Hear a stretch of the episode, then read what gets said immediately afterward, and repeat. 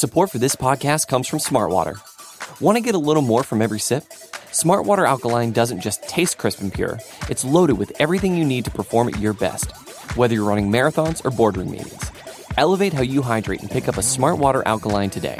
To learn more, visit drink smart water dot com.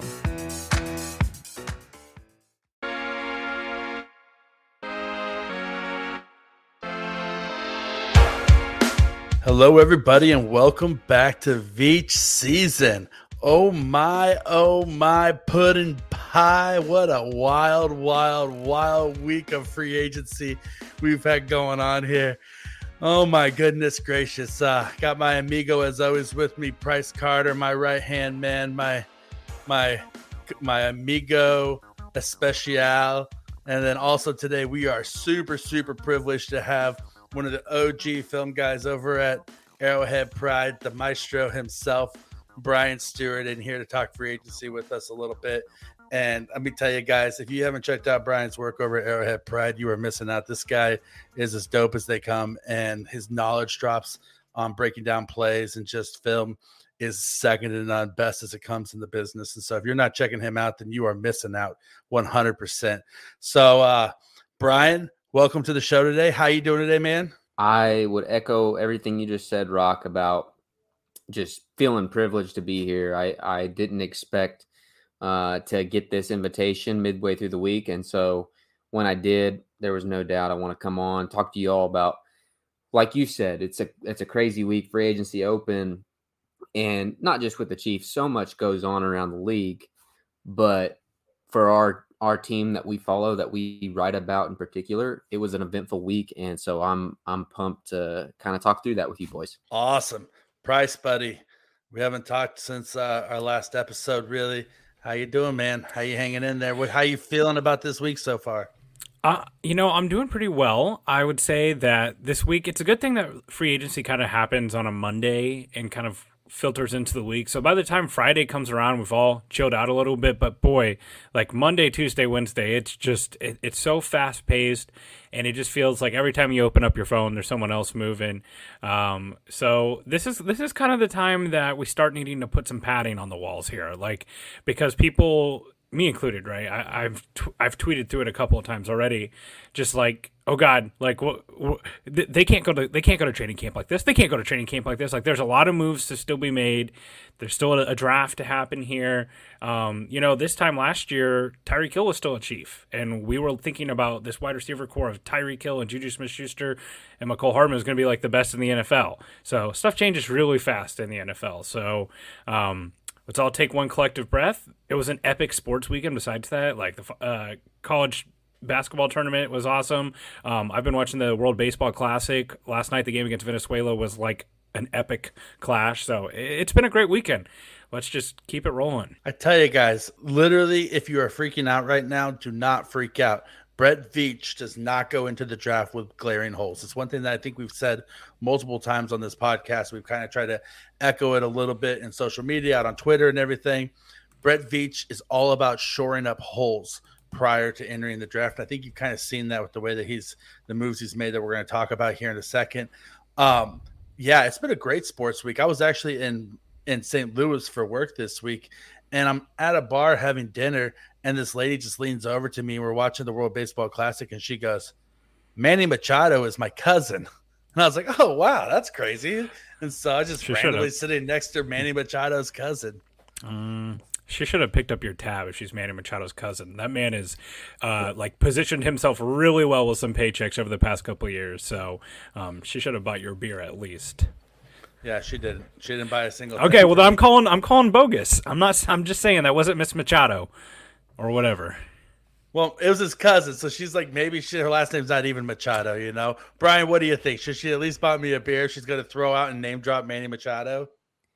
I think that requires you to do some digging that you probably didn't feel comfortable doing. Like, you didn't want to say, well, do you talk to him? Do you do you have connections to his Venmo account and things like that that might um, help her make that sort of purchase? But That that's cool nonetheless. And, you know, even if she did make it up, she's thinking. She's on the, you know, on the fly, got some wild ideas. So I, I respect it. Yeah, she, I should I should have asked her like a meet. I should have just started drilling her. Mother's side or father's side? Are are they estranged? When's the last time you went over to his house for Thanksgiving? Did he invite? Did he show up to your quinceañera? You know, just like just start hitting, hitting with the hard hitters. You know, just right off the bat. Um. Anyway, though, but this is not the Manny Machado podcast. This is the uh, this is Veach season, baby. We're here to talk Chiefs football. So let's just get right down into it.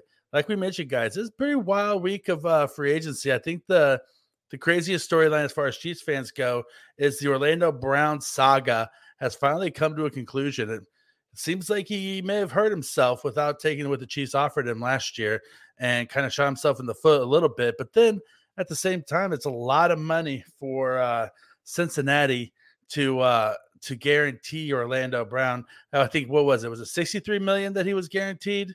I think off the top of my head, I'll dig that up here in a second for us. Um, but yeah, what do you guys think? Uh, how are you feeling about uh, what do you, how do you think Orlando Brown uh, uh, fared over there, Price?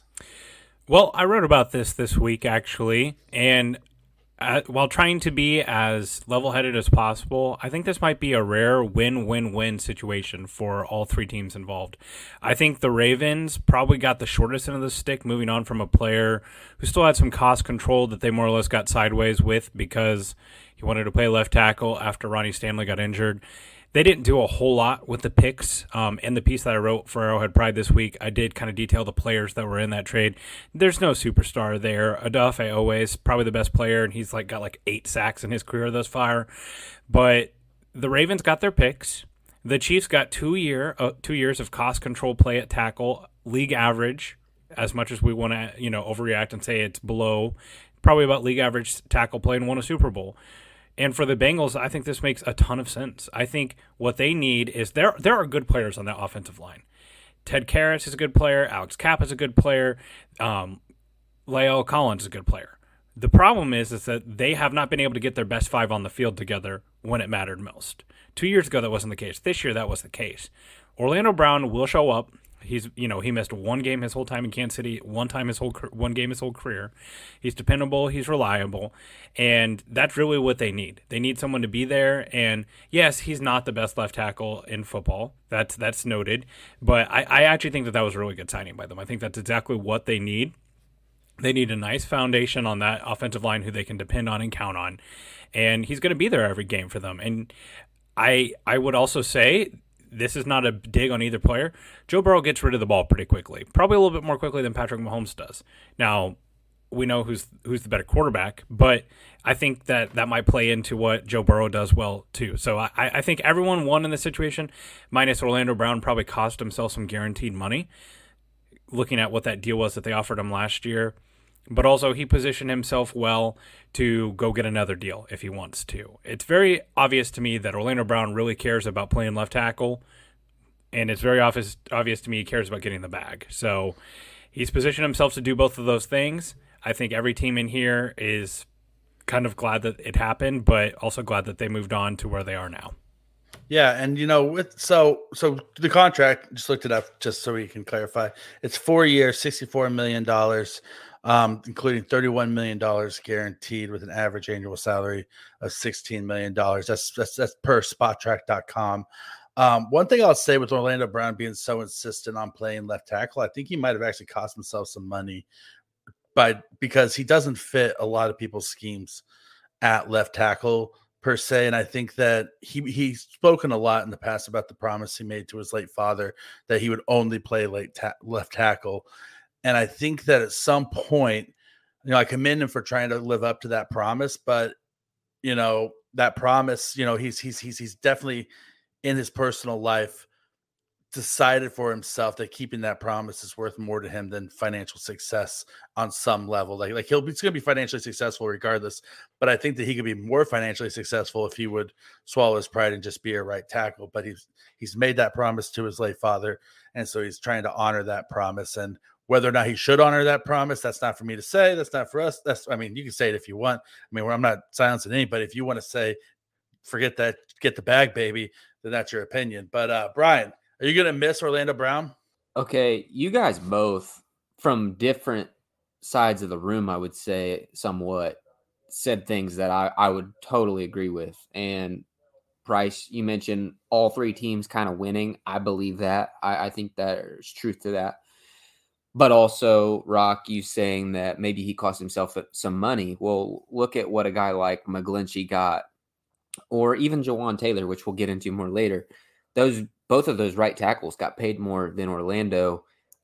If he had been a right tackle the last couple of years, where he might have been more successful, who's to say he wouldn't have gotten a similar or better contract? I totally agree with that. But I've been outspoken really since since he became a Chief that, yeah, I'm hopeful that this works out, but I'm I was worried about the scheme fit. You're taking a, a heavy-footed player and putting him into a system where pass blocking is the key thing for an offensive tackle. And it's not that it didn't work out. I mean, they they won the Super Bowl. Of course it worked out. But you saw at times throughout the season, especially against the quick pass rushers that you're inevitably going to face, it just didn't quite mesh the way that we've seen, even with players in the past like a, an Eric Fisher or Mitchell Schwartz, where I felt like they were more of a puzzle piece for this offense that Andy Reid likes to run. And so I was a little worried about, okay, is, is Brett Veach going to say, yeah, we won the Super Bowl, so let's just go ahead and give him his dollar amount, whatever it is he's asking for. And they didn't cave to that pressure. You know, they, they set whatever that line is. Um, apparently it wasn't any more than this offer, I, I don't imagine, or maybe a little bit. And I think ultimately that's what takes us to what, what Price was saying right there, where I think the Chiefs come out of this winners. And we'll talk about that more later. And I also think the Bengals, you know, they got better at left tackle. We'll see what happens at right. And Orlando got what he wants, ultimately. He gets to stay at left tackle. He's paid very well. Maybe not what he expected a year ago, but he's taken care of, and his family is too. So um, it's hard to be too bitter, I think, from any perspective. I mean, honestly, you give me sixteen million dollars a, a year, and you can give me you can give me like what pink bellies for like six hours a day every day for the rest of my life. I don't care. We can appreciate anything you want to be for sixteen million dollars a year. So yeah, it's nothing to scoff at by any means for Orlando Brown. Let me ask you this, Brian. So the Chiefs didn't just lose Orlando Brown at tackle; they actually lost both their starting tackles. Uh, Washington, you know, signed Andrew Wiley for on a three-year, twenty-four million dollars deal. Uh, what's the bigger loss, Orlando Brown or Andrew Wiley, for the Chiefs from a Chiefs perspective? I'm going to say more cautiously than probably most would would feel. Orlando's the bigger loss, but I don't think it's as as much of a discrepancy as as the average listener or whatever might might think, and that's because I view both guys similar similarly in that they're better run blockers than they are pass blockers. They're not perfect fits. You can't leave them on an island for an entire game like you could with Mitch Schwartz or even Eric Fisher to a degree. But more than anything, like when I saw Wiley get his bag from Washington, I was really happy for him. There were no like, oh man, you know, there's no ill feelings at all. Like, go get that. You've earned it. And with Eric Bieniemy going over to Washington, I think that he was just of greater value to that organization than Kansas City at this point. You know, Bieniemy needs a guy in that room who has been there with him and can tell the other guys in the room, like, hey, this guy knows what he's talking about. Buy in, trust his process, trust his plan. And I think that's kind of where that's stemming from, more than even just his play on the field, which is definitely starter quality, I believe, even if it's not clearly not top ten right tackle. You know, he's he's a starting right tackle, and I think, again, that's one of those situations where everybody wins uh, in the end.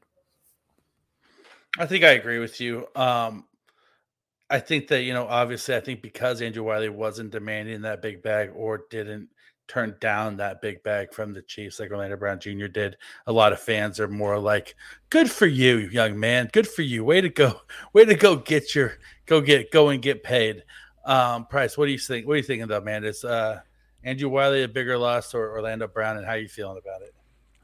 You know, I think it's actually kind of easy to lump these next kind of free agents that all the Chiefs lost in the same place. um, Andrew Wiley, Juan Thornhill, Juju Smith-Schuster. I feel like all those guys, you you didn't want to dismiss the idea of them coming back to the Chiefs because what they brought was continuity and familiarity with the offense and the defense, but none of them were instrumental into the, the Chiefs going and winning a Super Bowl. Obviously, Orlando Brown and Andrew Wiley combined did play a huge part in that, but I don't think any one player there was just a player you could not lose. I think, honestly, the biggest thing here is losing all of them combined is a little worrisome. Um, you know, I, I, I talked about a little bit on Twitter earlier this week that it's going to happen here in a couple of weeks. Someone's going to, some tweet's going to go around that says, you know, the Chargers or the Broncos are going to win the A F C West. The Chiefs lost X amount of snaps to free agency this year. And it, that number is going to be a lofty number. First off, anytime you have offensive linemen that play pretty much every single snap, those by-a-snap numbers are going to be outrageous. Two tackles. You got a safety who played a bulk of the snaps. And then Frank Clark played a big chunk of snaps. Juju Smith-Schuster was one of their primary wide receivers. There's a lot of players there that they're going to lose. So, you know, Andrew Wiley, for example, I would have not had a problem if the Chiefs did the same deal that the Commanders did for Andrew Wiley and said, hey, we've got four-fifths of our offensive line returning.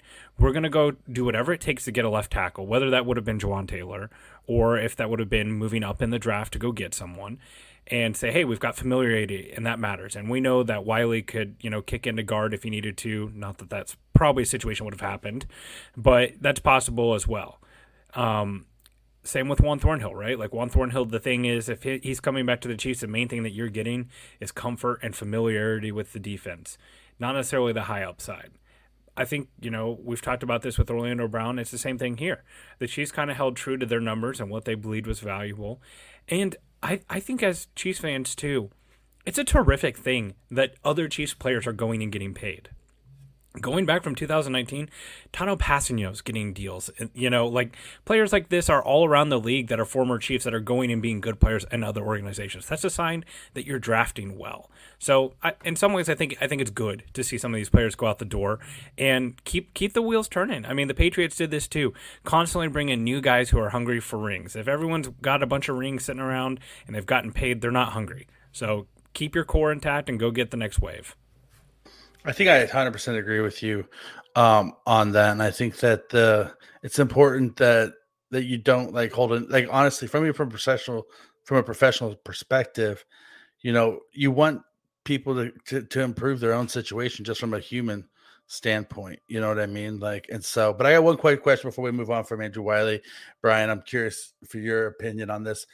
Where do you think he plays on, in, for Ron Rivera over there in Washington? Do you think that they're going to kick? Uh, uh Sam Cosme in, or do you think that they're gonna or they think that Andrew Wiley's gonna end up at guard? The the former there. I foresee Wiley being the right tackle penciled in and then kicking Cosme inside. And if for some reason that just doesn't work out, then I'm sure they could make that flip, no problem. But just knowing that he's been the right tackle for Kansas City really the last two years and Bieniemy's making that transition. I'm going to guess he wants to keep him in that spot. Time will tell, but that's just kind of my feel for it right now. Awesome. Awesome. So moving on, you know, obviously the Chiefs have lost a couple other players. We'll, we'll move through these quickly, but uh, Juju Smith-Schuster, the de facto, whether or not he's a true wide receiver one, you know, that's, that's up for debate, but he was the Chiefs leading wide receiver um, last season. And, you know, he had a pretty good year for us. It wasn't anything, you know, off the charts, you know, amazing, but he was a productive player. Uh, for Kansas City. Says he moves, he's moving on to uh, New England because they offered him more money and more opportunity. I don't know what's more opportunity than trying to chase chase another ring and win a second Super Bowl in back-to-back years. So that, I think it's more he just wants to be more the guy. Um, but, you know, what do you think, Bryce? How, how big of a blow is that to the Chiefs offense right now? I've been a big proponent of letting Juju Smith-Schuster go. I personally feel like there's nothing that he's shown this season that couldn't be done by someone else for less money-wise. He's a big name. He was a wide receiver, you know, taken in the first draft, first round of the draft. Um, it was a definitely worthwhile experiment. I just think that the injuries, the nagging ones that kind of keep popping up, not necessarily the concussions, even though he's had quite a few of those as well, those pile up as well. Um, long term as well. I just there was nothing there that I felt like the Chiefs couldn't get somewhere else. And do I think that the money he got from New England was crazy? No, I wouldn't have been upset if the Chiefs had given him that, but I'm also glad that they didn't. I think that they can find more elsewhere. Um, and even if that means like, hey, we're not going to be able to sign another receiver for that, but, you know, what if we go give this to a tight end? What if we give this to another edge rusher and really make our pass rush good or whatever? Um, you know, I, I just think kind of more than anything, the most interesting thing was just the money there just kind of stated that the Chiefs really didn't feel like they needed to bring him back and really weren't all that in on it. And also, I feel great that the Patriots signed him. That pretty much confirms that he's washed, because if the Patriots are signing you to play wide receiver, you probably stink. Um, I like I'm being facetious here, but in reality, if he's going to the Patriots, you've got Bill O'Brien there, who I do think will be an upgrade over what they had last year. It's hard to have a downgrade. And Mac Jones and that offense, I mean, Nelson Aguilar had a great season and then went to the Patriots and has become irrelevant again. I just don't feel like there's a lot of situations that we're like, oh, man, if only Juju Smith-Schuster was here. Now, you know, the forty-niners or the Ravens or some savvy organization like that would have swiped him up. You're like, oh, maybe still got to them left and we just didn't use them right. But it stinks to lose that op- opportunity. But in the long term, I don't think it's a huge deal. No, uh, New England Patriots wide receivers are the equivalent of Baldwin brothers of actors. Like, they are just like, like eh, they're fine. Like, like you might watch something that they're in, but you're not going to be that impressed with them. Wee woo. I have a wee woo, a slight wee woo. A, play, a, a player I would have liked to see the Chiefs sign. Former Eagles safety Chauncey Gardner-Johnson has reached an agreement with the Detroit Lions. They're giving him a one-year deal up to eight million dollars. Safety. Woo. Breaking news here, ladies and gentlemen. You Adam will Schefter. Hear it. You uh, you you will not hear it here first because we are recording this ahead of time. But breaking news. As we speak, uh, that's what we do here at, at on Veach Season is we break the hard-hitting stories that everybody wants to hear. Bryan Branch to Kansas City still lives, baby, because that oh, was baby, a, that baby. was a team at pick eighteen. A lot of people got Bryan Branch going there. Okay, mm. sorry. Back, back to what hear, we're doing. Every time I hear Bryan Branch's name, I, I get a little bit of Biggie Smalls in my chest. I'm like, baby, baby, you know. Uh, but uh, okay, so back to it, Bryan. Get us back on track here. What are the Chiefs losing from a schematic aspect in Juju, though? So every time, the, the reason why I thought they were definitely going to bring him back within reasonable financial range was because Andy Reid would get in front of that podium and they would ask, you know, a lot of times it was our own guy, our, our Pete Sweeney, asking, hey, what about Juju? What do you guys think about him in the long term? And he would say, well, I love what he compliments Kelsey with, right? Like, he's that other guy where if, if teams are just dead set on taking Kelsey away, Patrick can find him in that short to intermediate area, and he can catch the ball. He can get yards after catch because he's really strong and hard to tackle for a wide receiver. But the caveat and the reason why I think you had to make sure that you stood firm on your price is – Sky Moore is someone who last year in training camp, they were training him to do a similar type of role, you know, a lot of slot receiver type of work, making those catches over the middle of the field. We saw it during the preseason. We saw it in the limited snaps Sky had this year in the offense. I think it's different flavor, right? He's, he's not as strong as Juju, but I think he can make the same kinds of plays and add a vertical element and be just a quicker, more explosive athlete. And I didn't want Juju's return to, like, put a, a pressure on Sky's ceiling. I, d- I didn't want him to suppress that. So I'm glad that hopefully that won't be the case. And now it just becomes like, okay, we know the Chiefs are going to add a wideout, but are they adding someone to replace Juju, or are they adding someone to that, that will allow Sky to take that, that job over and just kind of fill in the other spot that is vacated from there?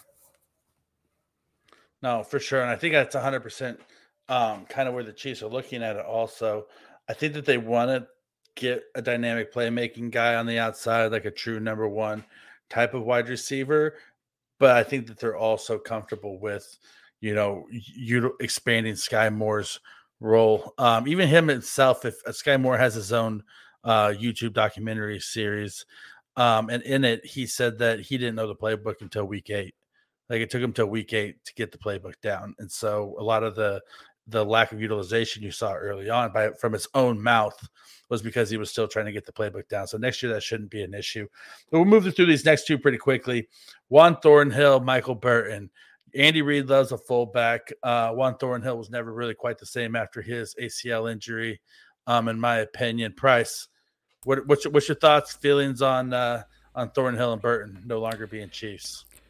Yeah, well, I mean, Mike Burton can, you know, he can take a hike. He went to the Broncos, right? Like, he, what a what a clear legacy he had. This the sausage and then the bratwurst, and and he, he let it he let it all go to be a Denver Bronco. Tragic. I don't know. We'll see if they choose. They've they've carried a fullback for way too long. Feels like every year you oh is this the year they just stop using it? We'll see. Who knows there? Um, you know, Juan Thornhill was a little interesting. I think I think players like Juan Thornhill right now may not have a huge place left in the N F L. Um, Nick Christensen was kind of turning me on to this for A P as well, that kind of the traditional free safety, deep center fielder thing is just something that's not really really prevalent in the N F L right now because of how much too high teams are playing. You don't just have a guy who can't stop the run. You really need two guys who can come in and stuff the run and then also have the speed to go play deep or to cover the tight end or running back out of the backfield. Um, so those aren't Juan Thornhill's strengths. His time in Kansas City was a little rocky. Obviously, no pun intended, they're rocky. Um, but the the issues with the A C L, and then there was that time that he just got flat out benched for Dan Sorensen, despite all of us screaming for Juan Thornhill. I don't know. I, I, I think, I'm again, glad he went and got his money. I don't necessarily think that it was something that the Chiefs had to bring back. And I think this says good things about Brian Cook. That's that's one thing that I'm optimistic here. I think that they feel very good about where they are with Brian Cook, especially looking at the other moves that they made later this week. Kind of points to it like, hey, Brian Cook is taking starter-level snaps on this team next year. Yeah, yeah, no, I think so. I think Brian Cook, especially if you want to talk about a guy who can come down and play the run, uh, Brian Cook, his his whole M O is that he's a bit of a thumper. Um, he can he can play um, in the box, but they really like Justin Reed in the box too. I mean, they both they have guys that can kind of interchange the, you know, be up play on the line of scrimmage or drop back and, and play deep. Brian Cook's got a nose for the ball. I like him a lot. Uh, Brian, what do we uh, what do you, what are your thoughts on Thornhill and Burton? You got a hurting over losing Burton? I actually I connected it pretty quick. You know, Burton spent time at the beginning of his career in New Orleans with Sean Payton, and I believe that that was probably a strong connection that as soon as Payton gave him a call, gave him a, a better offer than Kansas City was ever going to, and it was over. Good for him. Um, we'll see if they get a fullback. I don't think they'll do it unless they find someone they trust to play special teams full-time. On Juan Thornhill, I think – if Spagnuolo, if we could call up Steve right now and get him on the show, he would tell us that this safety group they're building is the most versatile maybe he's had since coming to Kansas City. And that's saying a lot because, you know, Matthew was here. But the thing is, Tyrann Mathieu, he was the instinct, instinctive ball hawk. And I'm not saying any of the guys on the roster currently are, but Justin Reed, Brian Cook, now Mike Edwards, they can all do a little bit of everything, and they can be trusted to run the alley. We heard you guys talking about the two high safeties. I mean, you need safeties if you're going to play that shell who can come down into that alley and tackle and not be afraid and not fail. And they have that now. And they also have guys who can match up with tight ends. No, none of those players I wouldn't say are, are Tyrann in terms of they're going to jump a route unexpectedly and, and grab a pick, but they're just a little more safe and they're a little more sound. And I'm excited to watch how that plays out. Good for Juan. He got a nice little deal, but I'm personally very happy about this. I think Brian Cook deserves his shot. You heard it here first, ladies and gentlemen. Brian Stewart said that Juan Thornhill played scared in the run game. No, I'm joking. I'm joking. I'm not going to put that on you. He didn't actually say that. I'm inferring. I'm inferring and reading between the lines. Okay, so we're going to play. So, so we're going to switch up a little bit here, and we're going to move on to Chiefs free agent signings and the new the new players that the Chiefs have signed. Okay, so Brian, Jawaan Taylor, tell me what you like about him. Tell me what you don't like about him, and tell me if he's an upgrade over what they lost. He is an upgrade over what they lost, and that is right tackle or left tackle. It comes down to scheme fit, guys. This is a player who, no, he's not what I would call a good run blocker. I, I don't even know if he's average, but his feet are next level. His feet and the quickness that they possess is what got him paid eighty million dollars, sixty guaranteed, to come play in Kansas City. Quite the opposite of what they had with Orlando Brown. And for some teams, you'd rather have Orlando, but for the Chiefs and what they do, Jawaan is the better option. And now Andy Reid has somebody who, whether he's left tackle or right tackle, he can say, Jawaan, I need you to block this one guy, whoever it is, for basically the entire game. And they can trust him to do a good job. Not saying he's going to shut that person out, but we saw last year, I mean, I've saw the number floating around. I don't know if it's P F F or if it's beyond that, but sixteen pressures in seventeen games, that is incredible for an offensive tackle who played in an offense with a good quarterback who, who threw the ball quite a bit. So um, I'm pumped about this. I don't know where he ends up. I don't know if he's left tackle or right tackle. Don't really care, because even if he ends up on the right side, like, he's going to face Max Crosby, Joey Bosa, so on and so forth, and that's worth twenty million dollars a year if he can handle the job like he he did last year. I I, I mean, I think one hundred percent. I've seen him, some of his offseason workouts he's been posting on social media also. He He's clearly a, a much better athlete than Orlando Brown, you know, ever could be or ever will be. Uh, Price, what about you? Are you a Jawaan man? Yes, I'm a. I was so on board once I saw he caught a four hundred pound fish. Jesus, never swimming in the ocean again after seeing that monster. Um, I look this. This has this had Brett Veach written all over it. Um, I would like to take my small victory lap and say last week on this podcast, I said Jawaan Taylor made a lot of sense for the Chiefs, so I will collect my receipts here.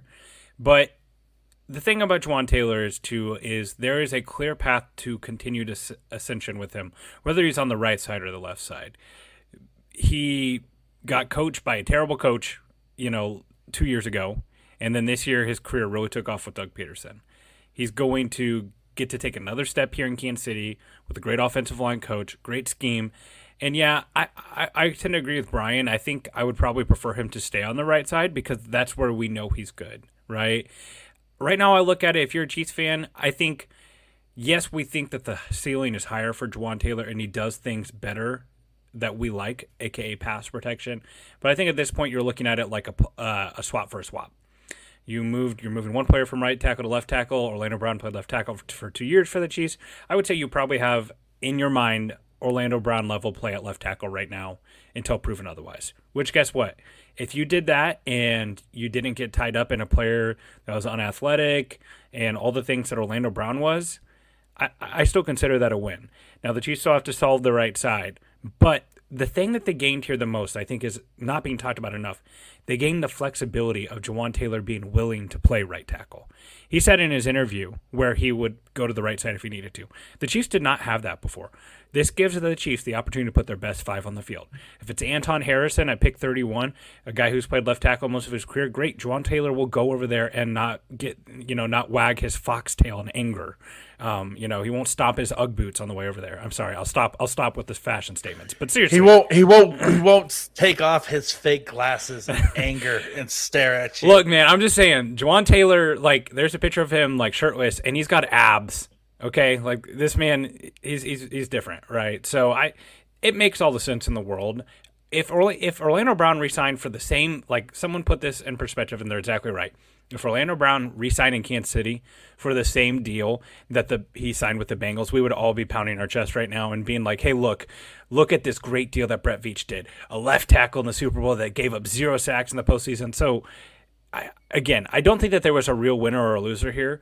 I, I think the only thing is that the Chiefs gain that flexibility, and that matters. And then there's a, a higher ceiling with Jawaan Taylor. one hundred percent. I think he's an ascending player. Um, he's, you know, he's he's got the length, the size. He's got everything that Brett Veach and Andy Reid look for um, in an offensive tackle. I think that time will tell if he can, if he can make the switch. But I think, like you said, the thing that Veach wants to wants to be able to do is go in with no holes and be able to draft best available. So if he can t- draft a right tackle, then Jawaan Taylor's going to play left tackle. If he sees a left tackle on the board he likes, then Jawaan Taylor's going to play right tackle. You know, and I think that that is great flexibility to have, like you mentioned. We're going to move on to uh, the Chiefs' uh, other kind of big-name signing that they had around the same time as Jawaan Taylor, Charles Omenihu, uh, def- edge rusher who was formerly uh, with the San Francisco forty-niners. Um, you know, he's been a rotational guy for them, but from what I've seen of him on tape, he seems to be a guy who takes great, great lines to the quarterback, kind of plays relentless, um, got the size that you want, got the athleticism that you're looking for. Um, Brian, what are the Chiefs getting um, in him? I think they're getting their starting edge opposite of George Karloftis. And I know that some people would say, well, you could get better there. Maybe you can. I'm not sure, but that's what I think that he's going to be. And also we know he has the ability to line up anywhere along the defensive line in a pass rush situation. So if it's third and nine, third and whatever, he can line up over the guard, the tackle, the center, and be an impactful player. And when you have another guy in Chris Jones who's capable of that, and you have another guy in Mike Dana who's capable of that, and Karloftis to a degree, you start to see the vision. It, it kind of reminds me of, to a lesser extent, what Spagnuolo had back in his Giants days. He had all those those defensive linemen back in two thousand seven who were technically defensive ends, but they could line up anywhere and be effective. I think that's what he's trying to build here. We'll see if the results are as good as the idea, but make no mistake, they need to add. They need probably two more fifty-three man roster uh, defensive linemen to be signed to this team. But it's a great start in a situation when they lost Frank Clark. So you, you got to get somebody. And I think Omenihu at this point in their career is a definite upgrade over the Shark. Oh, I think he is too. I think that he has more juice at this point. You know, obviously the Shark has struggled with keeping weight on and with health and that sort of things. I think you made an excellent point that Brett Veach seems to be targeting guys that have either outside, inside uh, versatility or inside, outside versatility. We saw George Karloftis line up on the inside. We saw Chris Jones line up on the outside. We're going to see the same thing out of, out of Omenihu. I got to get used to saying that last name because I'm going to butcher it every single time. Um, and I think you saw the same thing with Mike Dana. You saw Turk Wharton even line up on the outside sometimes. You know, they really want those guys that, given them the situation, that they can that they can line them up anywhere on the line. Um, Price, what about you, buddy? What's your feelings on this? Why do you like it? Why do you not like it? Hit me with it. Well, similarly to Jawaan Taylor, they're buying the flexibility here. I'm not necessarily sure that Omenihu's going to be able to line up on the edge and beat Rashawn Slater in a third and long passing situation with just speed. He does pass rush with a plan. Uh, shout out to former Arrowhead Pride, Seth Kaiser. He talks a lot about pass rushing with a plan and watching players come off the ball and seeing what, what are they doing? Are they setting up players for later in the game? How are they using their hands, et cetera? He does that more than like Karloftis right now is kind of just straight bull rush and then hustle and effort. Omenihu's got a little bit more development there. However, I'm not sure he's athletic enough that he can just win straight up off the edge, like I said, against a good left tackle and a clear passing down situation. But you now have two players that can both kick out on the edge and the interior with Mike Dana. They've also done that with Karloftis. They've also done that with Chris Jones. What I'm hoping is seeing the Chiefs sniff around a little bit. I believe that they sent Joe Cullen to Georgia's pro day. I would love for them to consider the idea of like, hey, we've got plenty of big guys here. Let's go get someone who's totally out of our out of our norm here. Let's sniff around Nolan Smith. Let's go sniff around B J Ojolari, a guy who's got the bend and the speed, and give us something totally different on, on the pass rush side. And I think maybe, you know, picking up some breadcrumbs here, maybe Drue Tranquill is part of that as well too. Like, he's a pretty prolific blitzer. We know that they have uh, Leo Chenal who can do do similar-ish things. I would really like to see them start to utilize some speed off that edge a little bit more. So, I, I you know, yeah, this has Spags written all over it. The money seems to be fine. I hope that they're confident about his off-the-field situation. Um, it doesn't seem to be something that they're incredibly worried about, so hopefully that's good. Um, but, yeah, I I, I like this deal. And again, look at the age, look at the ascension, look at the coaching. All these things add up, right? Uh, was on a bad team, Houston, then went to the forty-niners, the defensive line factory, and now the trajectory's there. So, again, Brett Veach's fingerprints all over this. I think one hundred percent. I agree with you on pretty much every single point. The off-field thing, it's we. I don't. I don't have the details on it. We don't have the details on it. Um, obviously, it's a serious situation, but you know that's why we have a court system. That's why the the front the the league office has you know has protocols, and they and they handle these situations. And so I think the Chiefs usually do their homework on these sort of things. They know what they're getting themselves into.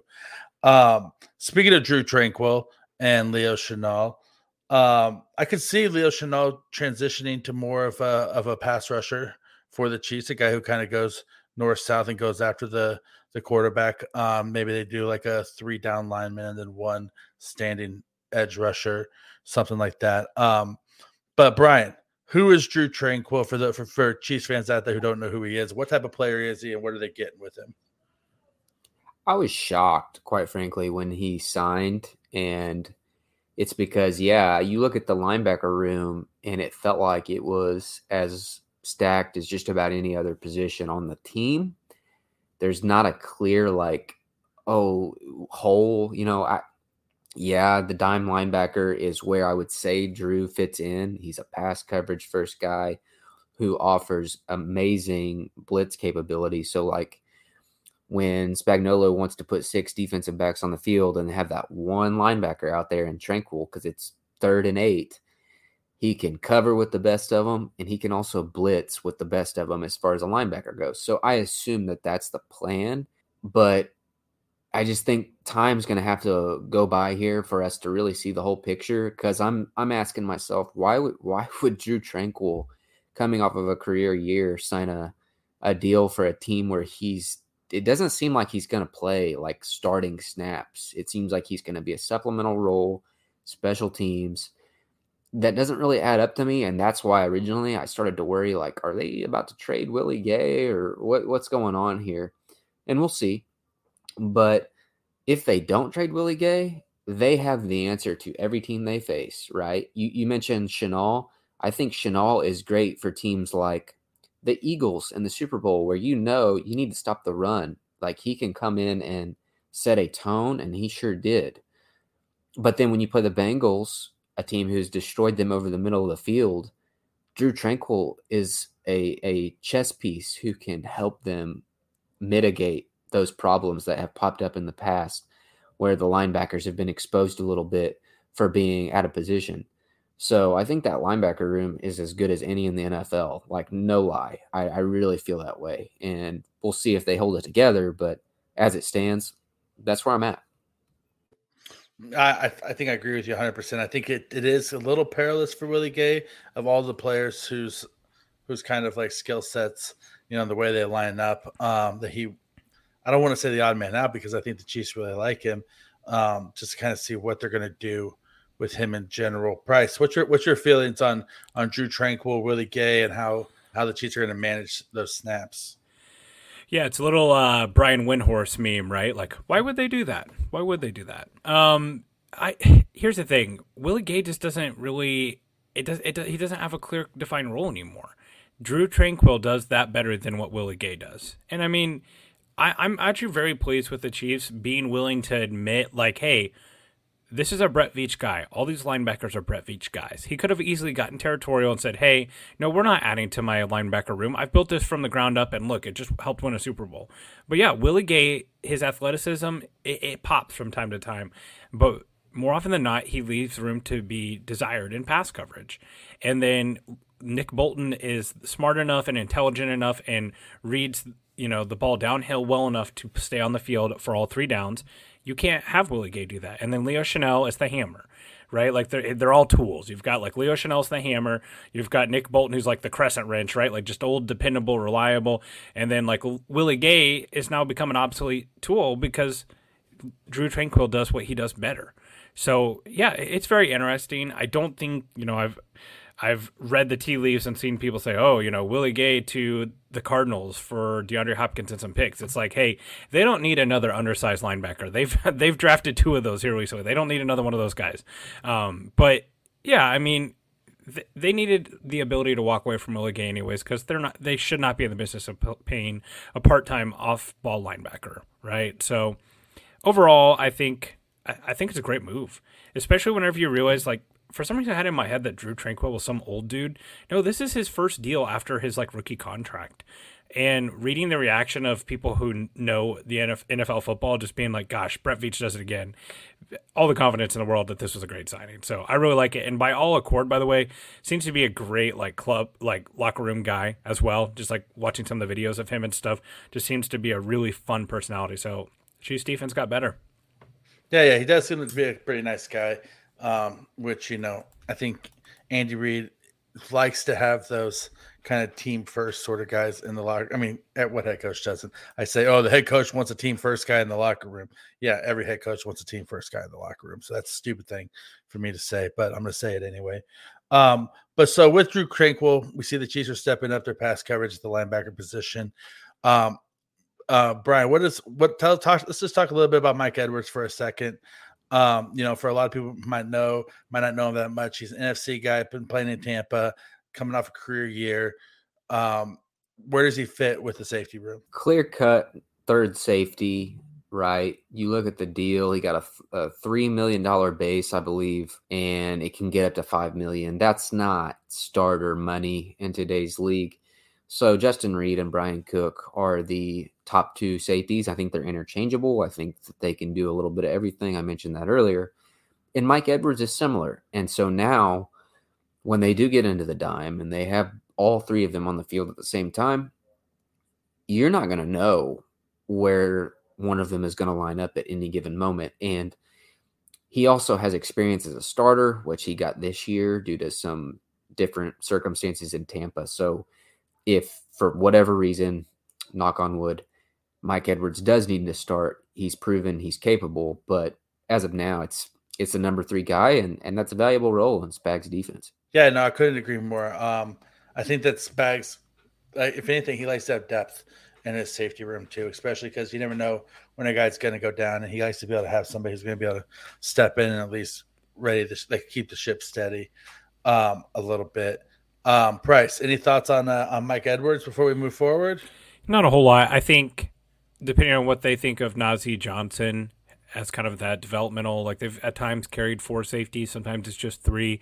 I don't think – I think this is a perfect move because it doesn't hamstring you from going and getting someone if you have a player that you really love. You know, if Chase Brown is sitting there, or maybe you're a huge Jamie Robinson guy, or whatever safety prospect you like, if you feel like you can make the team better, Mike Edwards isn't stopping you from drafting that player.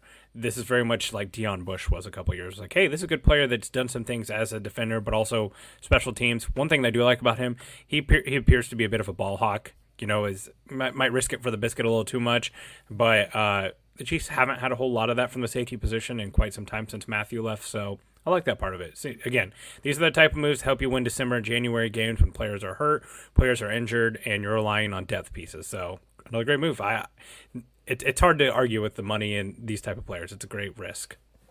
Listen, no risk it, no biscuit, and you can't go to the Cracker Barrel if you don't have any biscuits, baby. So, you know, if you want a country fried dinner, then you got to go for the biscuit.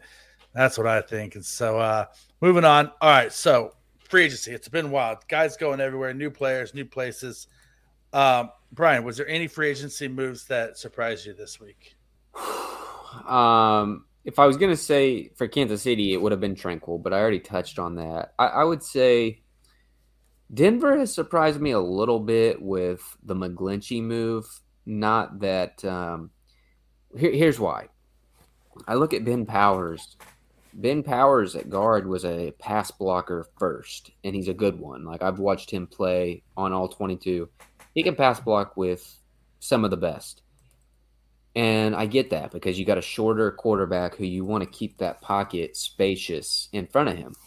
But then you sign McGlinchey, he's the opposite. He's run blocker first, kind of average at best as a pass blocker.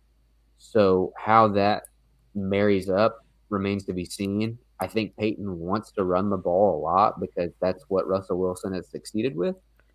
But at some point, especially in the A F C West, you're going to be playing from behind, and is your right tackle, who's getting paid, I don't know, eighteen million dollars a year, whatever it is, is he going to be able to hang with average pass rushers when when you know Russell Wilson's dropping back? I'm not so sure. I think that's a matchup the Chiefs are going to take advantage of. Chris Jones, he whooped up on him when they played the 49ers last year, so keep that in mind for whenever they match up. But, yeah, there's a lot that I could add to that list. Um, I, I think there's a lot I could add to the list, too. Uh, Price. Okay, so moving on from free agencies for a minute, we're looking to continued roster building. What are the biggest remaining needs that you see for the Chiefs on this roster right now? It's it's clearly wide receiver, correct? Uh, it's just the the spot that they are relying on a lot of players who aren't really reliable. M V S wears the invisible cloak from Harry Potter, like, three or four games a year where it's just like, oh, he's, he's gone. He's he's not, he's not showing up to this game. And then he'll have one ten and two tutties in another game. Uh, Sky Moore, we, we've talked about here before. We don't really know what Sky Moore is just because the Chiefs didn't really let us know. Is you know his ceiling could be way higher than what we think it is. Could be way lower. Kadarius Toney, injury prone. And Justin Watson's not back. Juju Smith-Schuster's not back. Mecole Hardman's not back. Now, there's an avenue for two of those guys to come back if they wanted to. I would be shocked if Justin Watson doesn't play for the Chiefs next year just because he did a lot of things that they really liked. He's going to be a player that's going to be cheap and affordable, and they want that familiarity. He's a special teams guy, kind of a glue guy. So, yeah, I it, it's wide receiver, and then I would say interior defensive line. Right now they don't really have any guy that profiles as a nose tackle slash like run stuffer. Yes, Dana, and yes, Amenahu can kick in on the inside, but but they, losing Saunders – and right now, Nadi's not under contract. They don't really have another guy like that other than Danny Shelton. I think I agree. I mean, I guess you could try to bring back Brandon Williams um, a little bit if you wanted to. Um, there's some guys out there, but yeah, you're right. They don't have a whole lot of just thick, beefy, you know, Colin Saunders, you know, girth on the uh, on the on the defensive line anymore. Um, so we've, we've talked a little bit about free agency so far. So moving forward, we we know the needs, everything. Brian, we know where we're at. What's one move that you think the Chiefs should make prior to the draft? Like, what's something that you would at least pick up the phone and kick the tires on? Before the draft, they have to add a wide receiver. And this is because Brett Veach, he talks about this every year. He started his, his first year as G M. He's looking for those pockets in the offseason period. So, you know, if there's more receivers in the draft and there's less defensive linemen, well, you, you probably need to sign a defensive lineman and then let the draft where the receivers are take care of that problem. This year, it's not that way. You know, the edge rushers are going to be there in the draft, defensive tackles, possibly offensive tackles who can start day one at the end of the first round. But wide receiver, it's, it's not the same. You know, if you, if you don't get that guy in the first round, then you aren't going to have a reliable starter, if that. So to me, um, I would start trying for Hopkins. I believe he's my, my number one choice. After that, depending on the financial piece, Odell is an option. I, I would want that very cheap, very incentive laden. And the sneaky one is like a, a Brandon Ayuk, which is going to be tough because the Niners are trying to win it all. But if he's pushing for a salary or something that they're just not going to match, maybe you look into somebody like that who is a long-term answer as your top wide receiver. I mean, I've been ham- hit, hammering the drum for the Chiefs to try to get Brandon Ayuk for a couple of seasons now. I think he, him and the Chiefs offense would just he would just eat, baby. He'd be awesome for the Chiefs. Uh, what kind of compensation you, are you thinking? You know, you that you if you're Brett Veach, this is Veach season, baby. You're Brett Veach.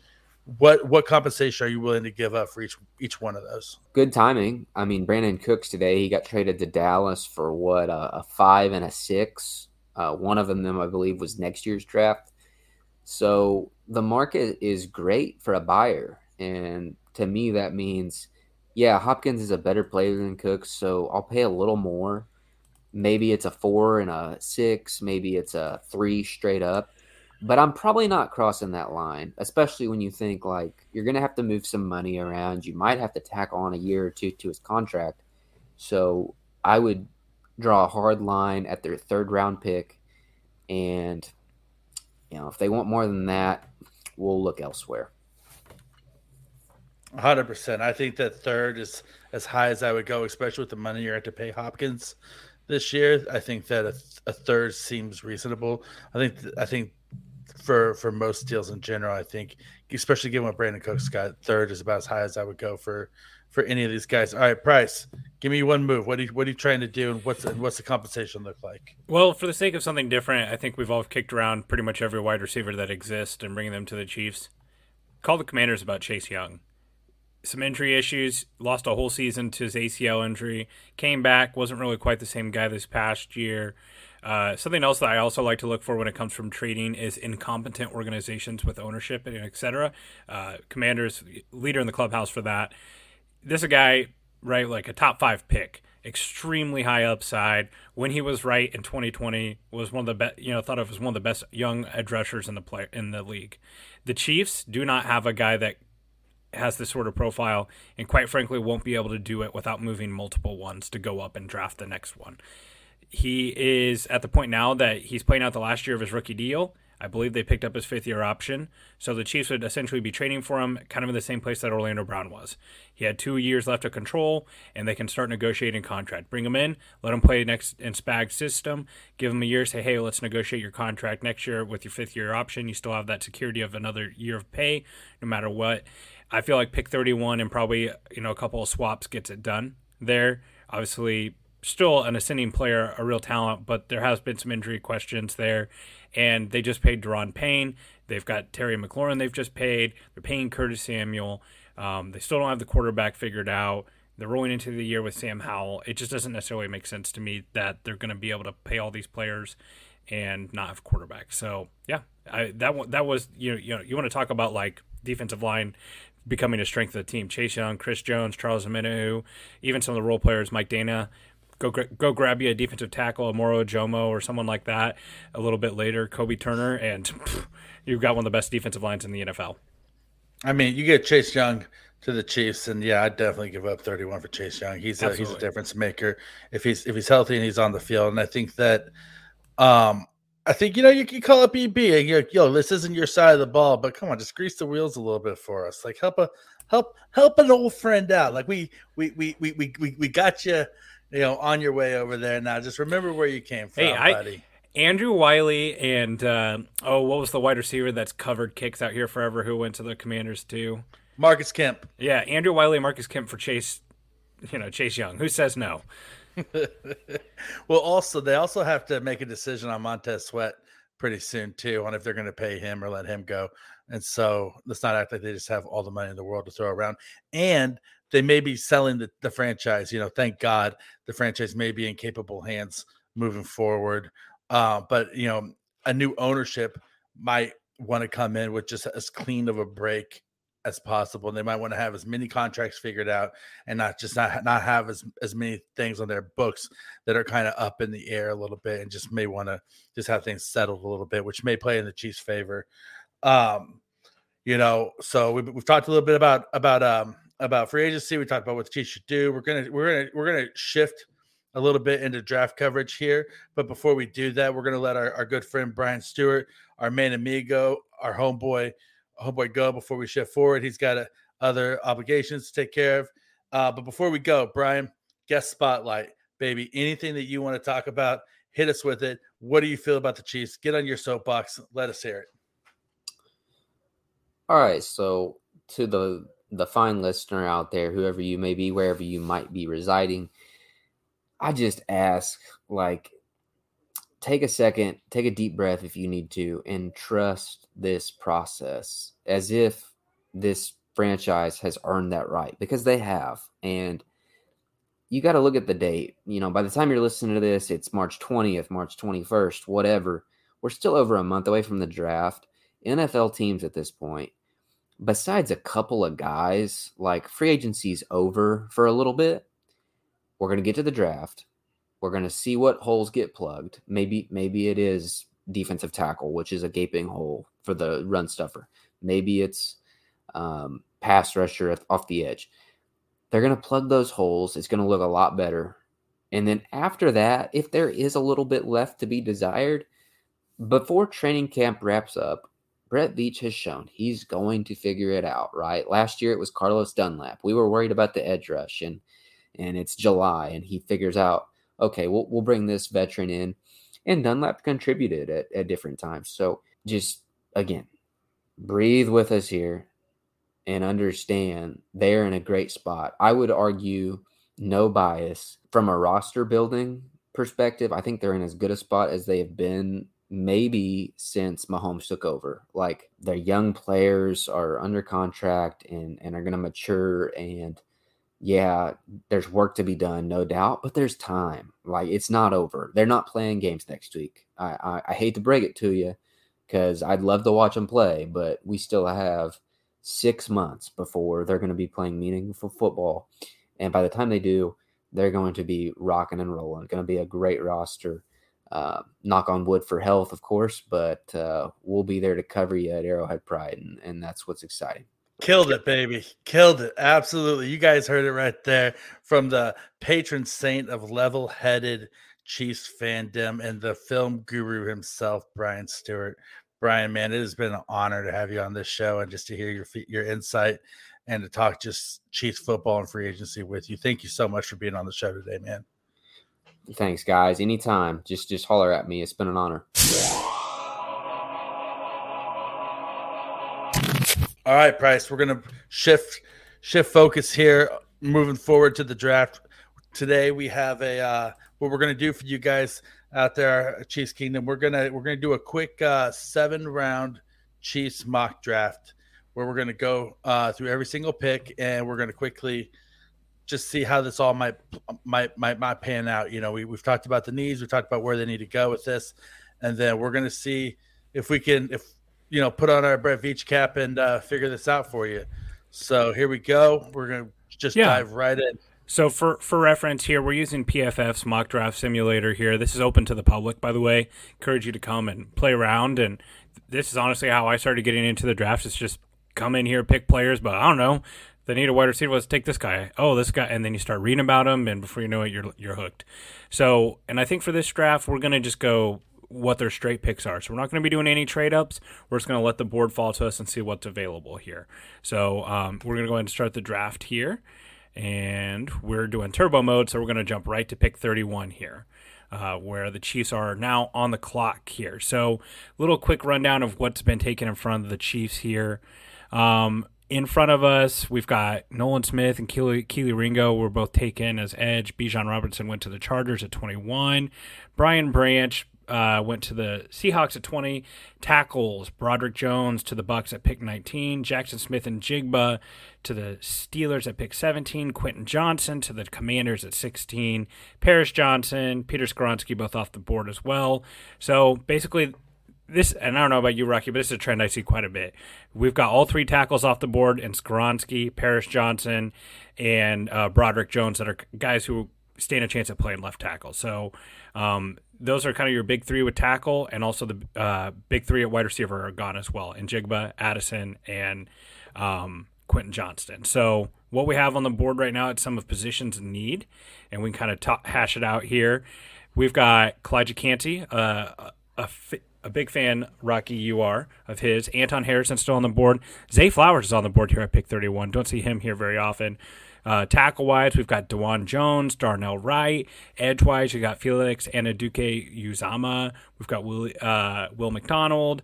A, B J Ojolari is still available. So, actually, I, I like the way that this fared for the Chiefs here in this circumstance. What are you thinking? Yeah, you know, I think, I think the way it fared, too. Um, obviously, I'm a big Kalijah Cansey fan, but I think that with the way that the Chiefs interior line is currently looking, they need some size there, and he's undersized. As much as I love him, Um, I don't think that he's going to pan out to end up in a, in a Chiefs uniform. Um, you know, obviously there's a lot of right tackles here, but I think given the Chiefs' current situation, I think at this pick, uh, for me, Anton Harrison's too good of a too good of a value to pass up. He's probably the only guy who can start at left tackle day one that's still currently on the board, in my opinion. Well, let me let me counter you with one thing here. Right now, I feel like there is a tremendous cliff after wide receiver four. Once Zay Flowers goes off the board, I feel like there's a big gap between those next that next group of players. Um, there, this draft has trended pretty well for the Chiefs with tackles. You've got Anton Harrison still here. You've got Matthew Bergeron still on the board. You've got DeJuan Jones still on the board. You've got Darnell Wright all on the board here. I think there's a chance that at our next pick, at pick sixty-three, one of those guys is still available, and I think all three of those guys could play right tackle for the Chiefs this year and start. I'm not necessarily sure that the Chiefs are going to have another chance at a player like Zay Flowers, but Anton Harrison playing left and Jawaan Taylor playing right is super appealing to me. What do you think? Or should we, you know, do we consider an edge player here? I mean, I think if we were going to consider edge here, we're probably looking at F A U out of uh, Felix Nnadozie Uzomah out of Kansas State, or Tuli Tuipulotu um, out of U S C. Uh, are probably my two my two favorite guys there, just because I really like their size. Um, I, I see the Zay Flowers. I see it. Um, he's he's he doesn't quite have the size though, I think, that the Chiefs need at wide receiver at the moment, even though he is an electric player.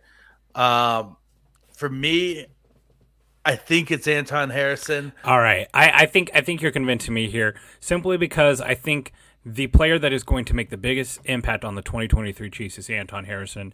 Zay Flowers, the projection, still a big part of what the wide receiver is for the Chiefs, and I do think that him and Sky Moore are a little redundant. So now we're sure that we want Anton Harrison, not DeJuan Jones or Darnell Wright.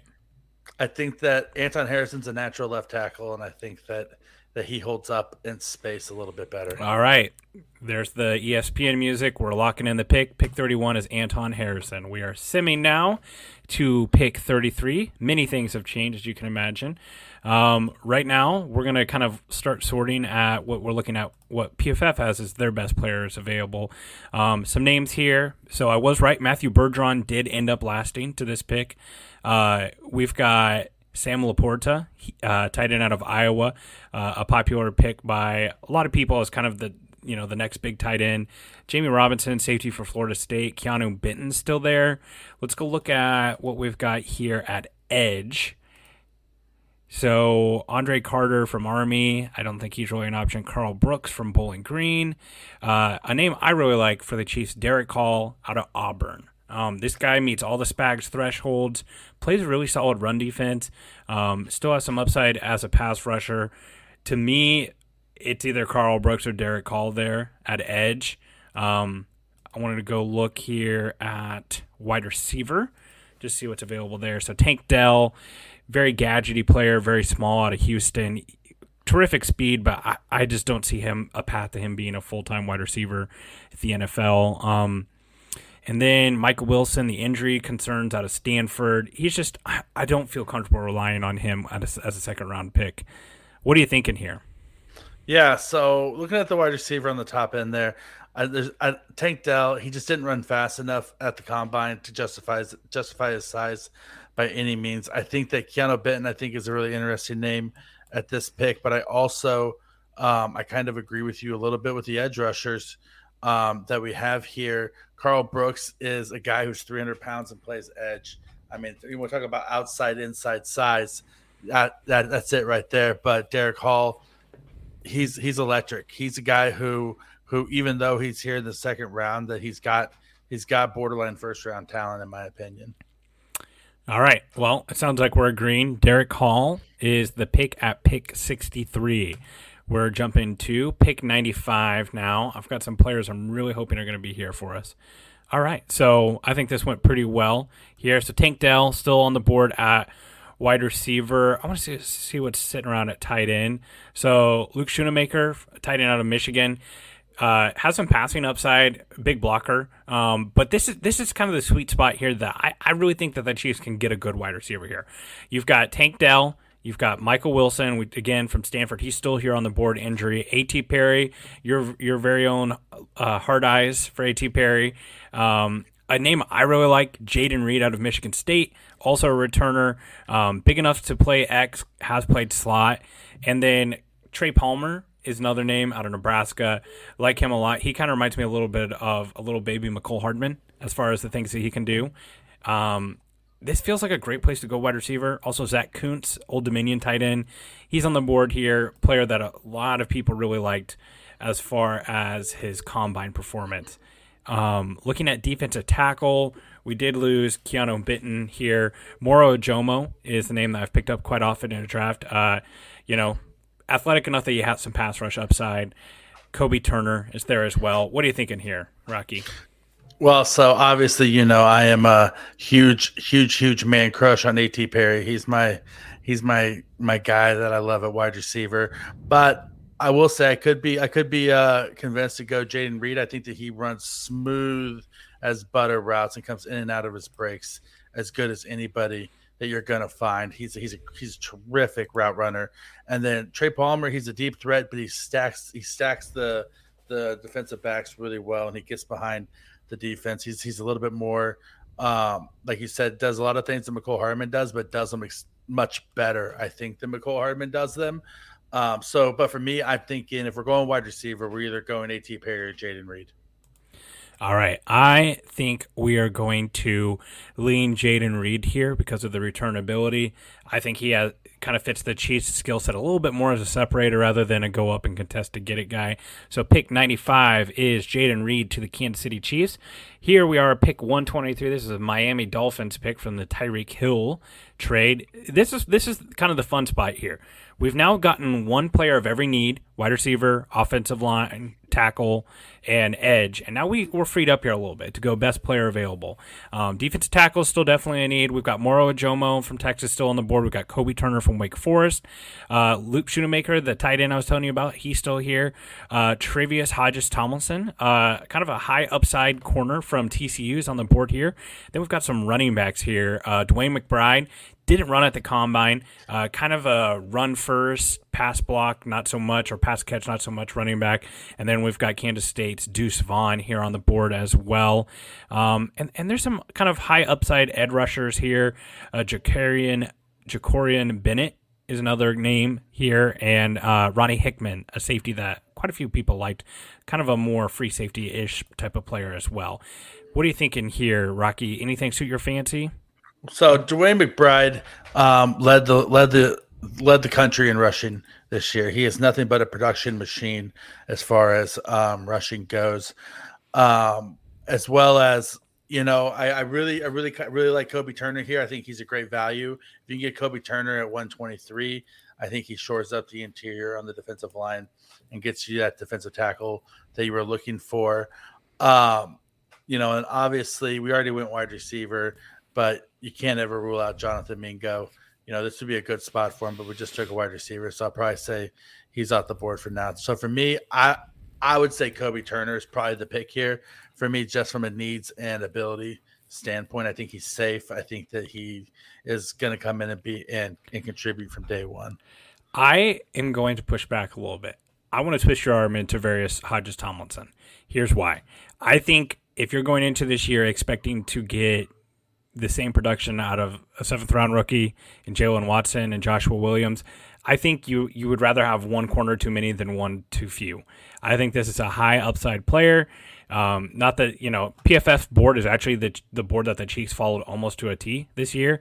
Uh, they have him ranked as a fifty-nine overall player here. He's sitting on the board at one thirty-four. And ten picks later, the Chiefs have another selection at one thirty-four. I think Kobe Turner, Moro Ajomo is still there. What do you think? You know, I could be, I could be, uh, I could be, I could be twisted into Trevi- Trevius uh, Hodges-Tomlinson. Uh, and guess the, the, the and downside guess- is he's only a slot cornerback because of his size. He's only five nine, but he plays a lot like Marcus Jones did last year coming out of Houston. He plays with his hair on fire. He's fearless. He goes downhill. Whether or not his body's going to hold up, we don't know. But he is, he is electric, and he, he, he, he will attack the ball and attack the defender with, with, with, with no regard to his own personal safety. Okay. We'll lock him in here. Pick one twenty-three. Now we're jumping to one thirty-four. Chiefs are back on the clock. Good news. Moro Ajomo, Kobe Turner, they're still there. Deuce Vaughn is still there. Dwayne McBride is still there. I kind of twisted your arm into there. Where do you want to go here? Rocky? I, I think we go Kobe Turner. I think we got to get that beef in the middle, and I think I like him over Moro Ajamu. Okay. In that position. All right, we're jumping all the way to pick one sixty-seven. This is in round five. Dwayne McBride is still there, and still and still Moro Ajamu. Um, some new names: Yasir Abdullah, Louisville pass rusher; Jacorian Bennett, another corner from Maryland; Jalen Monroe Cropper is there. Zach Kuntz is still there. I'd be shocked if he was still here. Um, Yaya Diaby is another name from Louisville, pass rusher with some upside.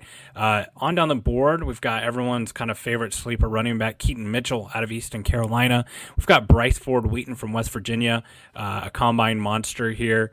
And I wanted to go and check the safety board. Yeah, so safety's been pretty ransacked here. At this point, you're probably just waiting for kind of day later, a little bit later picks to go to your safeties here. Most of the predominant ones have been taken off the board. Anything that jumps out to you here, Rocky? You know, I like the I like a running back at this pick. I like I like what we have on the board here with Dwayne McBride and Keaton Mitchell. Um, I wouldn't hate going Bryce Ford Wheaton just because of the side speed combination. I think the Chiefs need more than one wide receiver. Also, I could be convinced to go with another edge rusher here. The Chiefs need multiple edge rushers um, in this draft. And a guy like like Yaya Diaby, I think I actually like him more than Yasir Abdullah. Um, I think he had a better combine. Um, also, Jose Ramirez out of Eastern Michigan is a guy – Not to, not to be overlooked. He was very productive from a smaller school, um, has some juice and pass rush as well. Okay, let's let's go with Diaby because we've got another pick here, and ten picks later, I have a feeling our you know one of those running backs might still be there. And also, I'm not so sure that Dwayne McBride and uh, Dwayne McBride and Isaiah Pacheco fit on the field on the same offense. So, yep, we're we're here now at one seventy-seven, the first pick of the sixth round for the Chiefs. Um, Dwayne McBride's still there. Zach Kuntz is still there. Keaton Mitchell is still here. I'm going to guess Bryce Ford Wheaton is still here. I, I love that fit. I think that makes a ton of sense. You're giving the offense two things that it has not had with some vertical, uh, with some size with Bryce Ford Wheaton. Um, still has the agility here. I love this pick here. Any arguments? At one seventy-seven, I would run the I would run the card up front for Bryce. Bryce All right, Wheaton. Wide receiver from West Virginia, Bryce Ford Wheaton. You are a Kansas City Chief. Now we are simming a lot all the way to pick two sixteen. So this is the tail end of round six. This is kind of a fun little spot here. You've got two sixteen and two eighteen. So there's just the Giants in between you here. So kind of a fun little spot. You can basically predict what's going to be on the board. Can I uh, can I guess who you want at this position? Uh, well, yeah, so here on the board, we've got a not a not a whole lot of names now that are jumping out to you, but there is one name that we all like here, and it's Keaton Mitchell out of East Carolina, running back. Yep, yep, that's the name. I think yeah. that I think that's who we go. I think that's who you want. You're a big fan of Keaton Mitchell? Correct, yeah. Just when you watch him move, man, he moves like, uh, honestly, the way he glides across the field, a little Jamal Charles-esque. I'm not calling her for, for him to be Jamal Charles, but it, it does reminisce a little bit of the way that he sees the field and runs. So we're going to take Keaton Mitchell off the board here, and good news, we're right back on the board here. I am going to pound the table for Matt Landers here. He, you know, vertical speed, or I will also pound the table for Puka Nacua. These are these are my two guys here in these in these areas. Puka Nacua is really smart, savvy route runner, just gets open in space. He's the type of guy that I, I just feel like is going to be a player that everyone's going to be looking around and be like, they got this guy where? And, and how? Plus, you get the B Y U bonus. Big deal with Andy Reid. You know, I, I don't hate either one of these guys, and I'm, I'm going to let you choose. Which one do you want, Matt Landers or Puka Nacua? We're going to go with the better level of competition and the player that has a skill set that the Chiefs prefer more, which is going to be Matt Lander's speed. Uh, at six foot, what he did at the combine, um, that that's really valuable. All right, so we got two picks left here, two fifty and two fifty-six. Here we're basically throwing darts. Um, should always be mentioned here. Any names here that you want to go and check and see? These are basically guys at this point that you're afraid you're not going to be able to sign as a U D F A, and you want to be able to get them right now. So is there a name that you kind of go and look for in these rounds here, or a position maybe? Let's see. Show me which uh, defensive tackles are still on the board here. not, not, not, not much. Not a yeah. lot. Not yeah. much. Okay, show me. Uh, show me offensive tackles. All right, not much here either. That's really to work with. Okay, let's go back to the best available. Yeah, let's see. Yeah, and one th- one thing to keep in mind here too, right, is that we're looking for players at this point that are probably going to be special team contributors as well. That's where a lot of these guys come from. One name that I do like here is Mohamed Ibri- Ibrahim. I- yeah. yeah, a lot of broken tackles, bigger body. This is a guy that, you know, I think could play meaningful snap for the Chiefs if, even here in the seventh round. You know, I, w- I would say either go Mohamed Ibrahim, or I'm going to offer out Malik Cunningham as a developmental quarterback to back up Patrick Mahomes. I think he's mobile and does a lot of the things that, that Patrick Mahomes could do in the offense. And it's worth noting that, you know, Chad Henne did did retire. We know we know that Andy Reid likes a veteran at backup, but, you know, it may be worth taking a flyer on a guy in the late round. Right, so we'll take Malik Cunningham here. I mean, just a reminder, at this point, these are dart throws. He might not even make it out of training camp. It's not a big deal. Um, last name here, I'm going to advocate for Daniel Scott. Was a safety out of Cal that the Chiefs actually met with. Um, really athletic guy, has some return ability as well, has taken snaps as a punt and kick returner. Uh Not a run support guy, mainly a free safety, but I think he brings something to the safety room the Chiefs don't presently have on the, the roster. Mike Edwards can kind of bring you a little bit of what Juan Thornhill did, obviously at a discount. You know, I uh, I, I wrote about him when he met with when the Chiefs met with him at the Combine. He's he's a solid player. I, I like him a lot. He has a lot of missed tackles. So if he can shore that up, then he could be a contributor. He's definitely a special teamer, though, out of the gate. All right, so we'll take Daniel Scott, safety out of Cal. So I'll tweet this out here uh, right after we hop up, up the pod, but our full seven-round M A C with no trades here is going to be Anton Harrison, Derek Hall, Jaden Reed, Treverius Hodges-Tomlinson, Kobe Turner, Yaya Diaby, Bryce Ford-Wheaton, Keaton Mitchell, Matt Landers, Malik Cunningham, and Daniel Scott. My God, just, just cancel the season and put the parade in February again at Union Station, because this is, I mean, what, four or five starters right here? Mm-hmm. And for what it's worth, P F F gave us an A because we crush it. That's all we do on this podcast is crush it, guys. Absolutely. But yeah, I you know, this honestly, it felt really good for the Chiefs in the first three rounds. Anton Harrison being there at pick thirty-one does not happen very often. Derek Hall feels like a guy who's constantly undervalued.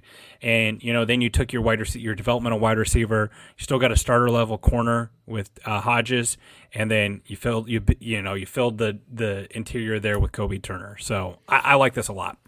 You know, and you got some guys, and we got I think on the late, late second half of this draft, we really got some guys who could develop into something special, like Yaya Diaby, Bryce Ford-Wheaton, and Keaton Mitchell. Um, I think that those are some solid guys who, early on, you might not see returns on, but by year two or three, they could be solid rotational pieces that could that, that, that are going to make some plays for you deep in the season. Um, but with that being said, we're running a little bit long today, uh, but we wanted to get that out there to you guys. Like like I said, Price is going to tweet that out as soon as we get out the pod here. Thank you so much for hanging with us. Thank you so much for talking, listening to us talking to free agency and doing a mock draft. That's what we're here for.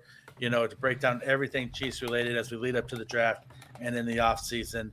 Um, you know, just, uh, just a reminder, you know, Wednesdays, as always, you know, we have the, uh, we have the editor show with Pete and John. Fridays, we have the, we have the uh, A P film room and draft room with, uh, with Ron Kopp Junior and, and his guests. And then always pay attention to the, to the website. We got new stuff coming out constantly. Guys, thank you so much. Please remember to give us the rate five stars. Leave us a review. Let us know how we're doing. We love hearing back from you guys. As always, thank you so much for the privilege of your time of listening to this podcast. This is Veach Season, baby. We'll talk to you next week. Have a great one.